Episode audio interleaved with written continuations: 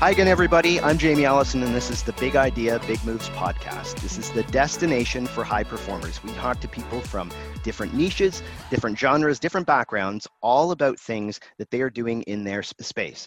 Um, and what we do is try to find some actionable items out of that as well that you can translate into your own lives. And so I know today we're in for a real treat, and we're going to be able to have some real actionable items as we get through this interview.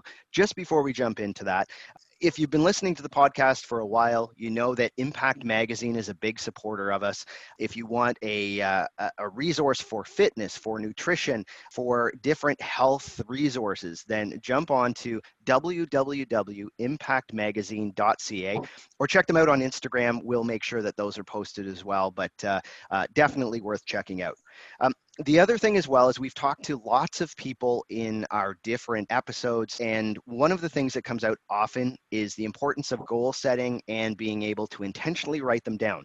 So what we've done is we've been able to source the full focus planner um, and if you know michael hyatt if you don't then definitely take a look at some of his work um, but we've uh, partnered with him as well. So um, it's a great whole life planner that is available uh, to you. So take a look at our bio on instagram. You can click through there and and there are a whole bunch of different um, uh, planners for different people, different uses, different journals, that kind of thing. So take a look at it and see if uh, it's something that will help you with being able to plan your whole life success goals. Um, and speaking of whole life su success goals, um, we have an amazing guest today. Patrick Sweeney is a millionaire entrepreneur. He's a best-selling author of Fear is Fuel. He has worked with over 500 global CEOs, actors, pro athletes, Navy SEALs, and corporations. He's spoken to large conferences. He's keynoted both in person and, and now, over the last little while, probably a lot virtually um, for some of the biggest events out there. He was the founder and CEO of four tech companies and is an angel investor in many, many more. Um, he is a recognized athlete, which we'll talk about as well. He, uh, I know, was second in the Olympic trials in rowing. Um, and he is the only person to summit uh, Mount Elbrus, uh, Mount Kilimanjaro, and the Everest Base Camp um, by bicycle, which is which is pretty cool in itself. So. Um, the other thing that that you will hear about him is that he is a cancer survivor. So a lot of cool things to uh, jump into, um, but really want to to thank you for uh, jumping on with us today, Patrick. It's a real pleasure.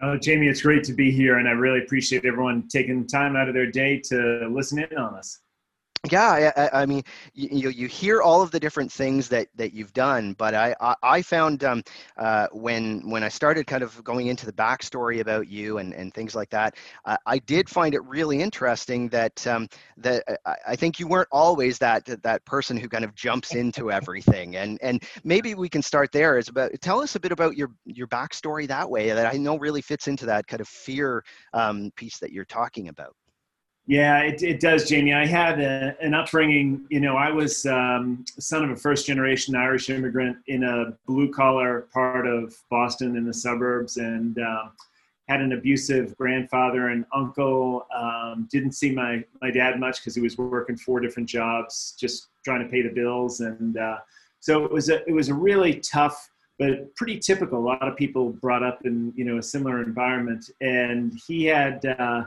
you know, my my dad had uh, everything he could do to to just support the family. So um, it was it was one of those areas where anytime I felt afraid, which was pretty much all the time, uh, that was catalyzed by this event when I was six or seven years old on the TV at dinner one night or just before dinner saw a plane crash and at, at, Logan Airport in Boston and everyone on board died and they were filming right in front of the wreckage and it was horrible and it, it planted the seed of fear in me and i just became terrified of everything especially flying. I mean i was i couldn't even look at a, an airplane or uh, two weeks after that crash we were supposed to take our first family trip to get a new puppy and uh, i threw such a fit at the airport we got kicked out and we had to drive 14 hours down to georgia which i still hear about today. I still catch it at family events but um, uh, so you know i grew up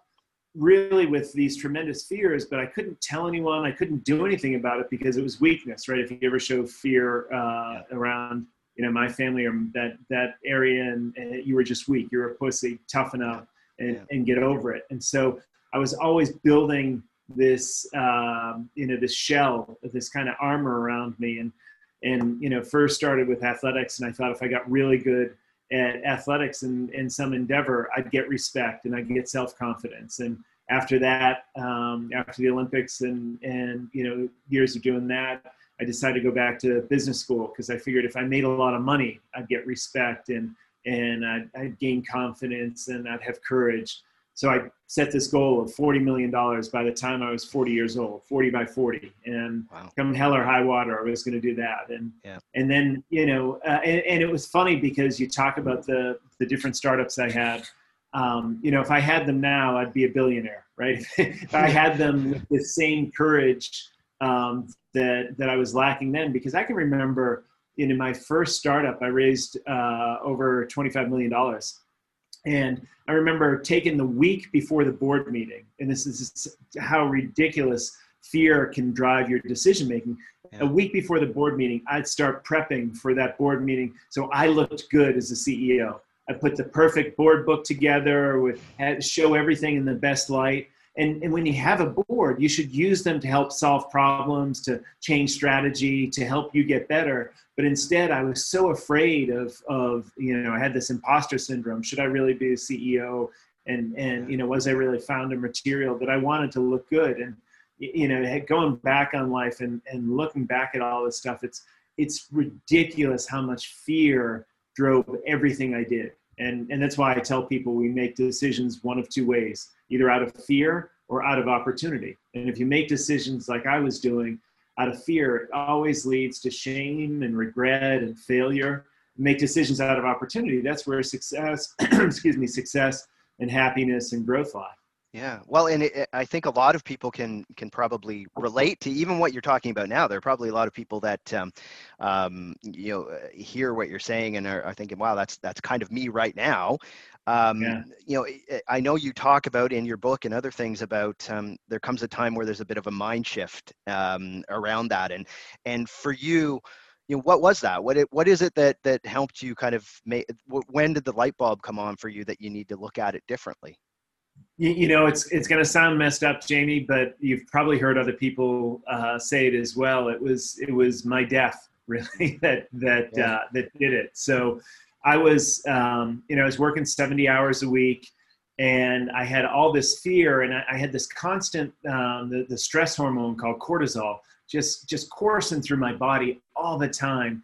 And, and I felt that and I, I felt it physically and I didn't know what it was or I didn't recognize it for what it was and I didn't like the feeling that that feeling of fear, that feeling of stress, that feeling of anxiety. So the way I was dealing with it is is having six or seven or eight drinks every night. Uh, I, literally, in my startups, I had a refrigerator in right next to my desk full of Guinness. So, so at you know five or six o'clock, it was normal for all of us to start you know start drinking, and I'd go to a networking event or venture capital event or charity event, and I had five or six more. And so the only way I could deal with it was drinking.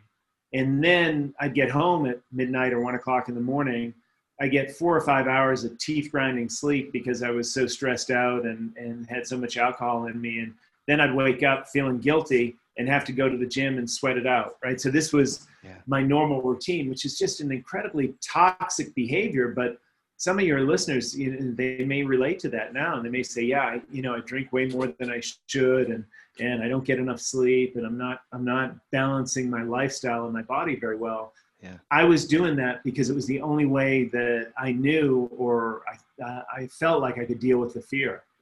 And one morning I woke up and I had this terrible pain in my arm. And, and this could happen to any one of your, your listeners as well. This is yeah. one of the reasons I wrote the book is to share this story. And, and my arm was red and swollen.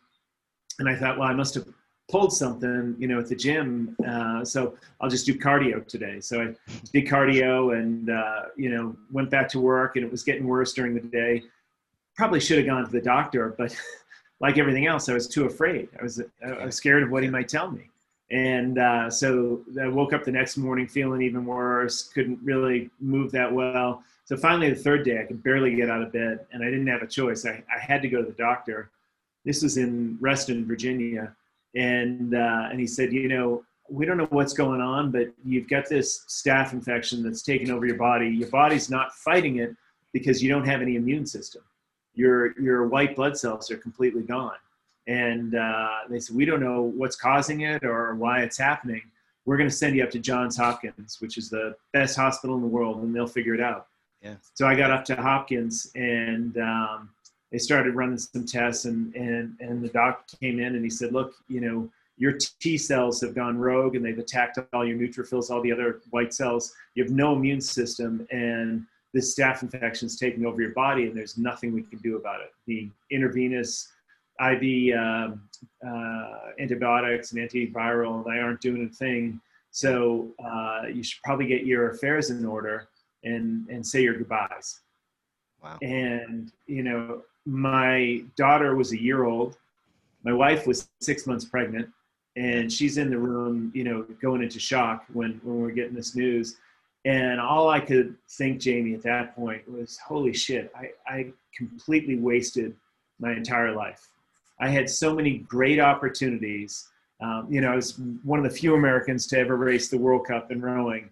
And when I got the news from my coach, I, I should have been thrilled to go to Europe, race the World Cup, have this incredible experience. But instead, I had a panic attack because it meant I had to get on a plane and go to Europe. And, and that's all I focused on for the month leading up to it. And then while I was there, I focused on that plane ride home, right? It just, yeah. it, it, you know, it was one of those things. And, and I said to myself, you know, I'm 35 years old. I'm about to die. I completely wasted this, this great life that, that, you know, God gave to me to make the most of. If I ever get out of here, I'm going to get over this fear of flying because my daughter deserves to have a daddy who's brave enough to get on a plane and take her to Disney World or take her to uh, Ireland to see her relatives or take her to Paris. And, yeah. and so, um, so that was the, you know, the big epiphany when I got out. The good news is I lived. Yeah. and so when I got out of the hospital, uh, I started reading everything I could about flying. My immune system was building back up. I could finally go out and that's when I started taking flying lessons. And uh, wow. after that, you know, my whole life changed. That was the that was the moment. wow, and and uh, I mean, not everybody kind of connect, connect with that right away, but I think right now it probably more than anything else is there's a whole lot of those things happening and probably even more than normal because of things that the world has gone through lately. And um, you know i mean bearing down on that a little bit there's probably a lot of people who have have started to realize that there's other things in life life than what they had thought prior to maybe you know covid and and all of those things as well have have you seen that lately have more people kind of connected with you just because of what's happened in the world for the last couple of years you, you know jamie it's um, the the the messed up part i, I you know i've, I've told uh, i was just on um, uh, my friend mark divine's podcast two weeks yeah. ago and I, I, he said you know what, what have you seen this yeah. past year and these virtual events you've done, and and uh, I, I will give you a sci- excuse me scientific fact. Yeah. When mice are scared, they they freeze and they wait for the the threat to leave, and and uh, they don't do anything. When a yeah. leopard's scared, it takes very dramatic, swift, and powerful action. Yeah. And so everything that I've seen in the past, call it uh, 12 to 14 months, is you could split the world into mice or leopards. And, and the mice are the ones who are saying, we'll wait for COVID to get over, we'll wait for the elections, we'll wait for our stimulus check. Things, you know, this will be over soon, we'll just wait it out. And then the leopards are the ones who say, I'm going to change my business. I'm going to try and go virtual. I'm going to invest in, uh, you know, my my health and my body. I'm going to start changing my workout pattern. I'm going to change my sleeping pattern. And and I think you know the the data as well. There's a a great study that literally 50% of the people in the United States have gone deeper into a depression during the last year. And what what the study doesn't show or doesn't necessarily point out is 50% of the other half have had a tremendous improvement in their life, even right. despite COVID. And, and these are the folks who are saying, you know, I'm really enjoying having dinner, like your story, Jamie, which I love, right? Yeah. You're, yeah. you know, having dinner with my kids every day because I'm able to work from home and jump back on a Zoom after dinner. And yeah. so it's, it really comes down to your decision either being that fear-based one or the opportunity-based one And if you look at your locus of control, or what neuroscientists call agency, the things that you have control over, and putting all your effort, time, and energy into controlling what you can control, your life will be amazing. Because you can't control the, the rate of vaccine or you know what governor requires wearing masks or what your company is going to do or what your customers are going to do but you yeah. can control the way that you respond to it. And the people who are doing that are the leopards. And and that's hopefully what i'm helping people do is is become leopards instead of mice. Yeah I, I mean i think that's i think that's very true because there are lots of people you talk to that have have thrived during this time period just because it it it means looking at things a little differently but um, but isn't it always that? So uh, one thing that you talk about a lot i know in in your book is there's that that point when you come up to a fear whether whatever that is and for you maybe it was i know it was flying for a while but um, everybody has something or a few things and there's that feeling just before you either decide you're going to push through it or you retract away from it. And um, and i know there's there's scientific pieces behind it and everything too. Can you talk about that? Because i think everybody's had that feeling both ways that they've either tackled it or they've slunked away from it and and how they feel in both of those instances. Well if you think about it jamie if you think if i asked you what's the scariest thing you've ever done what's your answer uh, scariest thing i've ever done um, you know what? I, I think it was probably uh, there's a thing in Toronto where there's the CN Tower and yeah. uh, and you can do the walk around it. Um, yeah. I, I'm not really afraid of heights, but it's still pretty high. So I think that was probably one that for me was uh, it, it, was something that I, I think was was a big stumbling block. But actually, now no, now that I say that, it's probably things where it's more personal, where it's like uh, starting my own business was probably more of a fear, to be honest. Okay, so, yeah. so e- either one of those. Look look at both of those. You've got a great HR consulting company. You started that. What was it like once you started it, and and once you got into it? How'd you feel about yourself? Oh, I, I, mean, once once you start doing it, it's invigorating. It's uh, you feel like you have more control. It feels like it's your own. Yeah, it's a great feeling. And, and same after you did the the walk around the CN Tower. I imagine. Yeah, absolutely. I did it with my dad, so it was that much better. It was kind of like, well, it's this great experience that you'll remember forever. Yeah. Okay, so everyone out there, everyone listening right now, think of the scariest thing that you've ever done, and think about how you felt after it right? Because you're, there's a part of your brain called the amygdala. That's our fear center. And that's the, the primitive early warning system. It's running a two million year old piece of software. That's the thing that's really messed up. It wasn't designed for today's world. And what it'll tell you to do is one of three things fight, flight, or freeze, right? That'll turn you into the, the mouse. And humans are the only mammals, the only creature that has the opportunity to think about how we respond to fear. Everyone else, it's just pre-programmed. We have the ability to decide if we're going to be the mouse or the leopard. So if you think about the scariest thing you ever did, and you think about how you felt afterwards, the pride, the excitement, the joy, that's because our reward center gives us a little squirt of, of these kind of enzymatic ecstasy, right? These happy drugs. And, and when we do things, what we find is on the other side of our fear is where all our dreams lie. And now, if you go back and I ask you the same question, think about the scariest thing you didn't do. And I don't know if you've got one, Jamie, or not, but think about something scary where you said, no, no, no, I'm not going to do it. And you made up some excuse and, and you ran back to your cave to hide, right? Because that's what the caveman would do when the amygdala activates. They'd flee and go back to the cave. So, can you think of something that you didn't do because you were scared? Yeah, I, I would say this it's probably the same thing. It's it, well, it's business on uh, a business opportunity that um, yeah. you know probably everything pointed to you should do it and you don't and then there's a whole lot of regret and feeling like it was purely because you wouldn't take the leap to do it so. That's it and and so i'm sure every one of your listeners out there has the exact same feeling. So we got to the edge of that fear. We, we got up to our fear.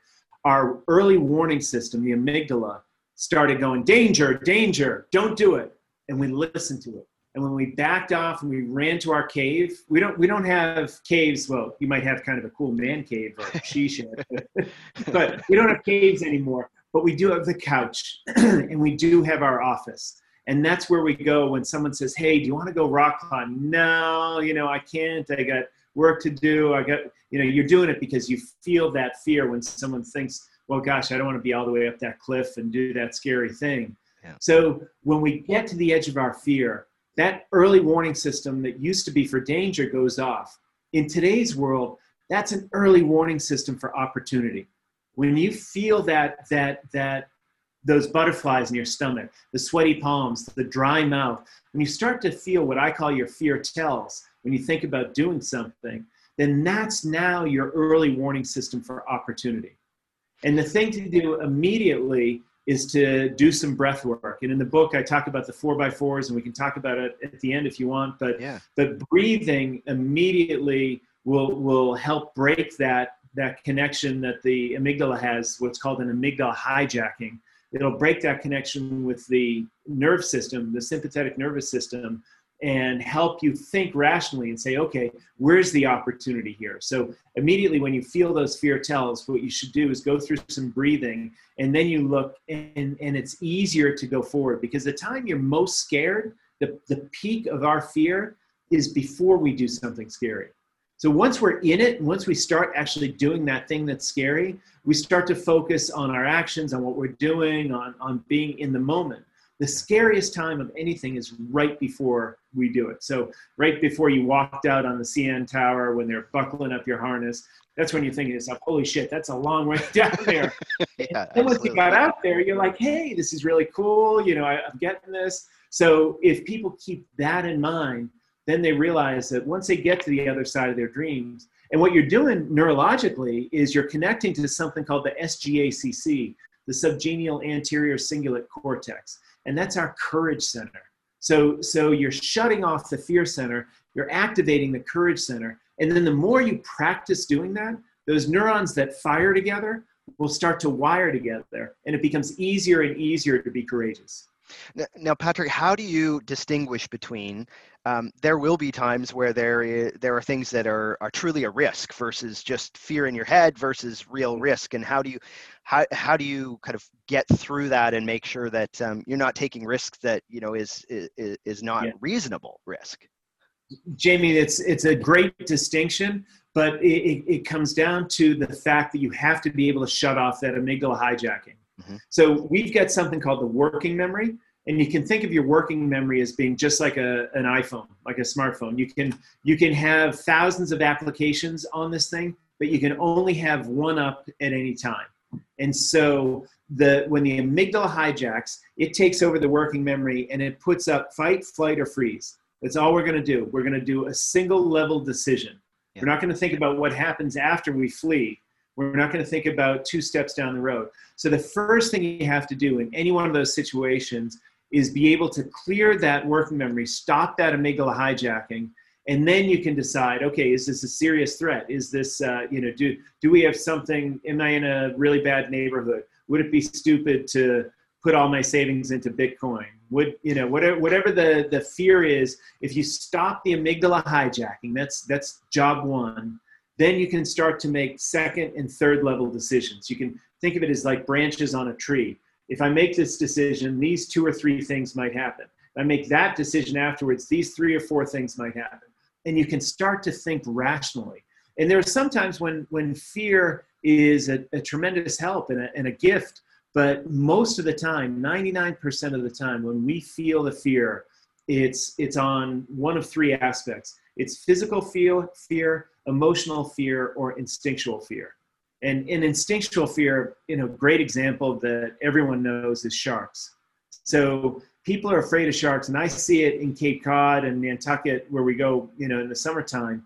And it's ridiculous how much fun people are missing out on because they're afraid of sharks. So there's anywhere from 10 to 12 deaths every year in the United States from shark bites. There's millions of people in the water.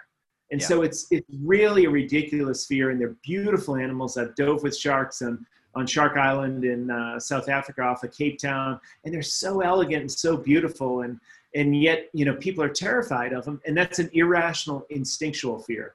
So those are sort of that that that fear triangle, that terror triangle I talk about in the book, Yeah. is how we can start to think is is something rational or is something irrational. But you have to be able to stop the amygdala hijacking first. It almost allows you to be rational or a little more rational, I guess. Yeah, yeah. Um, uh, so one other thing that you talk about in your book that I think a lot of people would be interested in as well is um, uh, is how you how you bring these uh, uh, these uh, this thinking, I guess, to children. Um, you know, your your kids or other uh, you know for people that are are hoping that their their children see this and and really can kind of fight through some of their fears. That they probably have more reason to uh, to have those fears built up and more ways of having those fears built up right now than even when we were kids. So. Um, you know, uh, what what are your thoughts around that? How what's your approach, and and uh, are, is there advice you'd give to people listening to, how they can kind of uh, attack that with their kids? Yeah, you bet. And and Jamie, it's it's um, it's interesting because I, I had so much demand about finding out how kids' brain develop. I did a whole masterclass uh, during COVID. Again, you know, all my live speaking gigs canceled, so I focused on the the audio book and some of these master classes and got to talk to a lot of the neuroscientists that I work with on the book about what happens with kids. And, and when I first found out uh, this one component, it dramatically changed the way I raised my kids. So when I first started the neuroscience research seven years ago, I just off the cuff, you know, mentioned that my youngest child at the time, who was seven, uh, he he was you know really afraid and would get in these shouting matches when we went rock climbing. The other two kids love to go rock climbing. It's my my passion these days. And yeah. uh, and and he got in. You know, we got in this tremendous shouting match because he'd climb up just fine, but when he had to trust the rope and lean back, he'd he'd flip out and it starts screaming, and I'd start screaming at him. Right, the old Irish Catholic upbringing that yep. that I had. Look, if you don't come down, no ice cream for you. I'm never taking you again. We're going to leave you here. And, you know, going back and forth. And so what this neuroscientist told me was when kids are born, their amygdala is nearly fully developed. So it's almost 100% developed at birth. So at birth, they have that fight, flight, or freeze response. What they don't have is the prefrontal cortex. And that's our rational brain. That's the adult supervision, as you can think about it. That allows us to make strategy, to do planning uh, goals, and, and look into the future and look at what happens after each step kids don't have that and they don't really start developing that until close to puberty it's not fully developed until our early 20s so when he's up there having that amygdala hijacking the fight flight or freeze response because that's the only part of his brain that he can access in this situation i'm back there fighting with him. I'm making it worse right? Yeah. so which is what many parents do. So when i found this out i realized that we have to be a surrogate prefrontal cortex for our kids so instead of screaming, if you don't come down, you're not getting any ice cream, you're never coming with us again, we'll leave you at home. Instead of doing all these things that's that's intensifying that reaction, I started to be the prefrontal cortex. And I said, okay, Declan, what happens if you just let go with one hand and you can put it right back on? No, no, I can't, Dad, I'll die. The rope will break. I'm gonna Deck, just try letting go just for a second and see what happens. And he let goes and he lets go and nothing happens. I said, okay, Declan, how about letting go with both hands and seeing if the rope holds? And if it doesn't, you'll be able to grab on real quick. And he does that. And so you're going through the thought process that we as adults, because we've got a prefrontal cortex, can do most of the time. Now we can't do it all the time, as you've seen, you know, your your 80 year old grandma there flipping someone off in traffic shows that we, we don't necessarily always have control over that prefrontal cortex. Yeah. But you can start to get them thinking that way.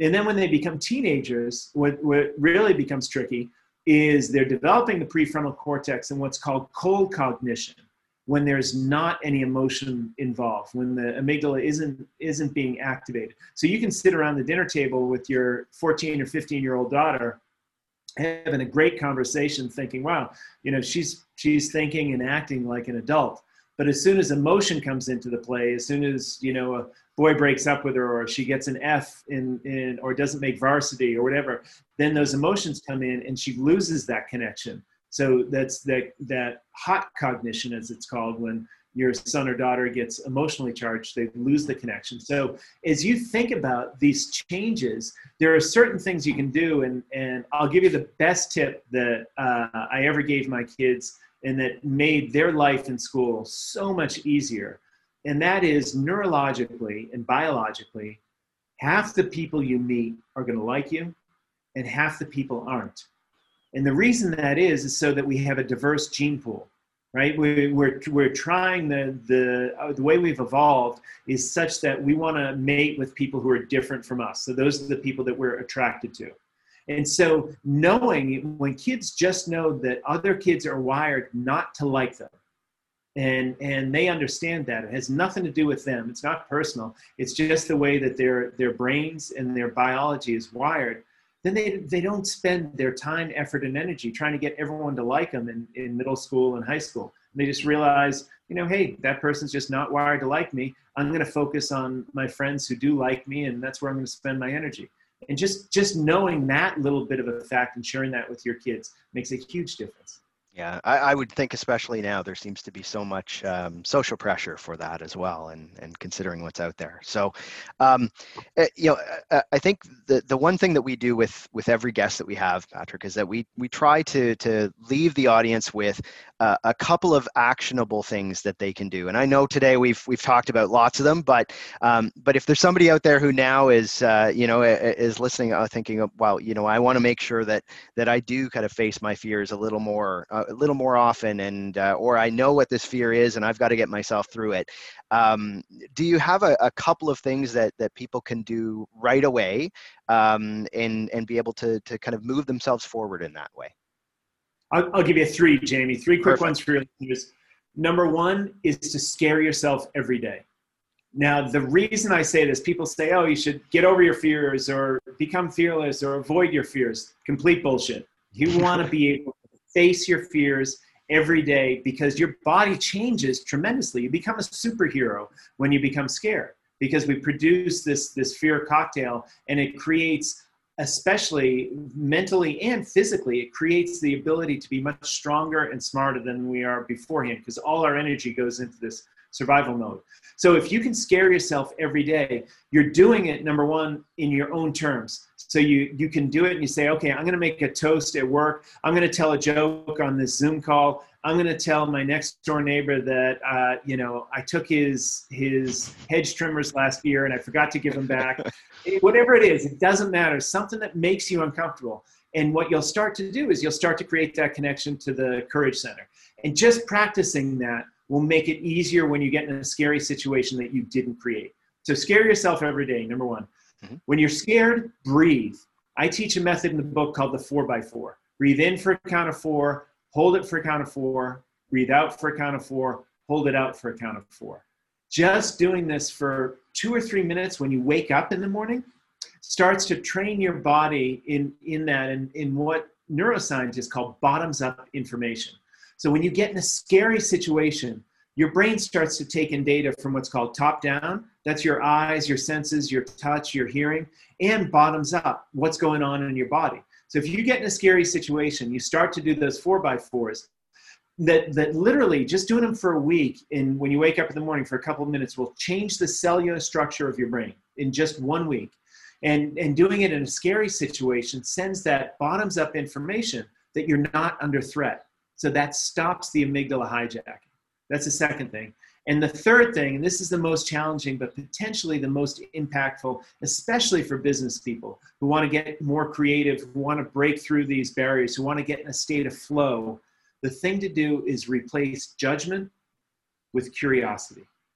So when you start to catch yourself judging someone because they look different, judging something because it's not the way you would have done it, when you start to catch yourself judging it, say, stop and you'll literally activate the other hemisphere in your brain so you're using more brain power and ask yourself be curious say what can i find really interesting and admirable about that person what can i find about the way this this piece of art that i, I didn't like initially what can i find amazing about it and when you start to replace judgment with curiosity you're opening up your whole world to, to some really big changes so those are my big three no, that's great. I, I think number three, uh, if if everybody did that, we'd have uh, a lot uh, lot better place to, to live in. I think too. Um, uh, so, uh, uh, you, if people are trying to get, I mean, obviously, we want to talk about your book. People, if they haven't read it or listened to it, they need to make sure that they do that. But um, how else can people find out more about you and what you do as well, Patrick? Well, Jamie, the first thing I'd suggest people do is go to my website, which is pjsweeney.com, S W E E N E Y and take the fear test. I've got a six minute fear test. It's free. Uh, you go on and it's broken down into nine areas of your life finance, relationship, uh, emotional, physical, all this stuff. It takes about five minutes to do it, and you get a nice little barometer back about where you need to work on some of your fear uh, aspects. So check that out on pjsweeney.com. Instagram, The Fear Guru, LinkedIn, The Fear Guru as well, and Facebook, it's Patrick Sweeney Fear Guru. So you can hit me up on any one of those, and if people have questions or are interested. And of course, the book, fearisfuel.com, is um, on Audible, exclusive on Audible and Amazon. And uh, it's got 10 great guest appearances. So we interview someone new and, and really interesting in at the end of each chapter. And it's usually someone we wrote about in that chapter. So there's some really cool, uh, as you know, Jamie, having listened to the book already, there's some really cool interviews in there yeah I, I, would i would recommend anybody do that because uh, it is it, it, the content of the book is great but the, the interviews are awesome as well. So um, uh, so if you haven't hit subscribe uh, right now make sure that you do that on whatever you're listening to or watching on.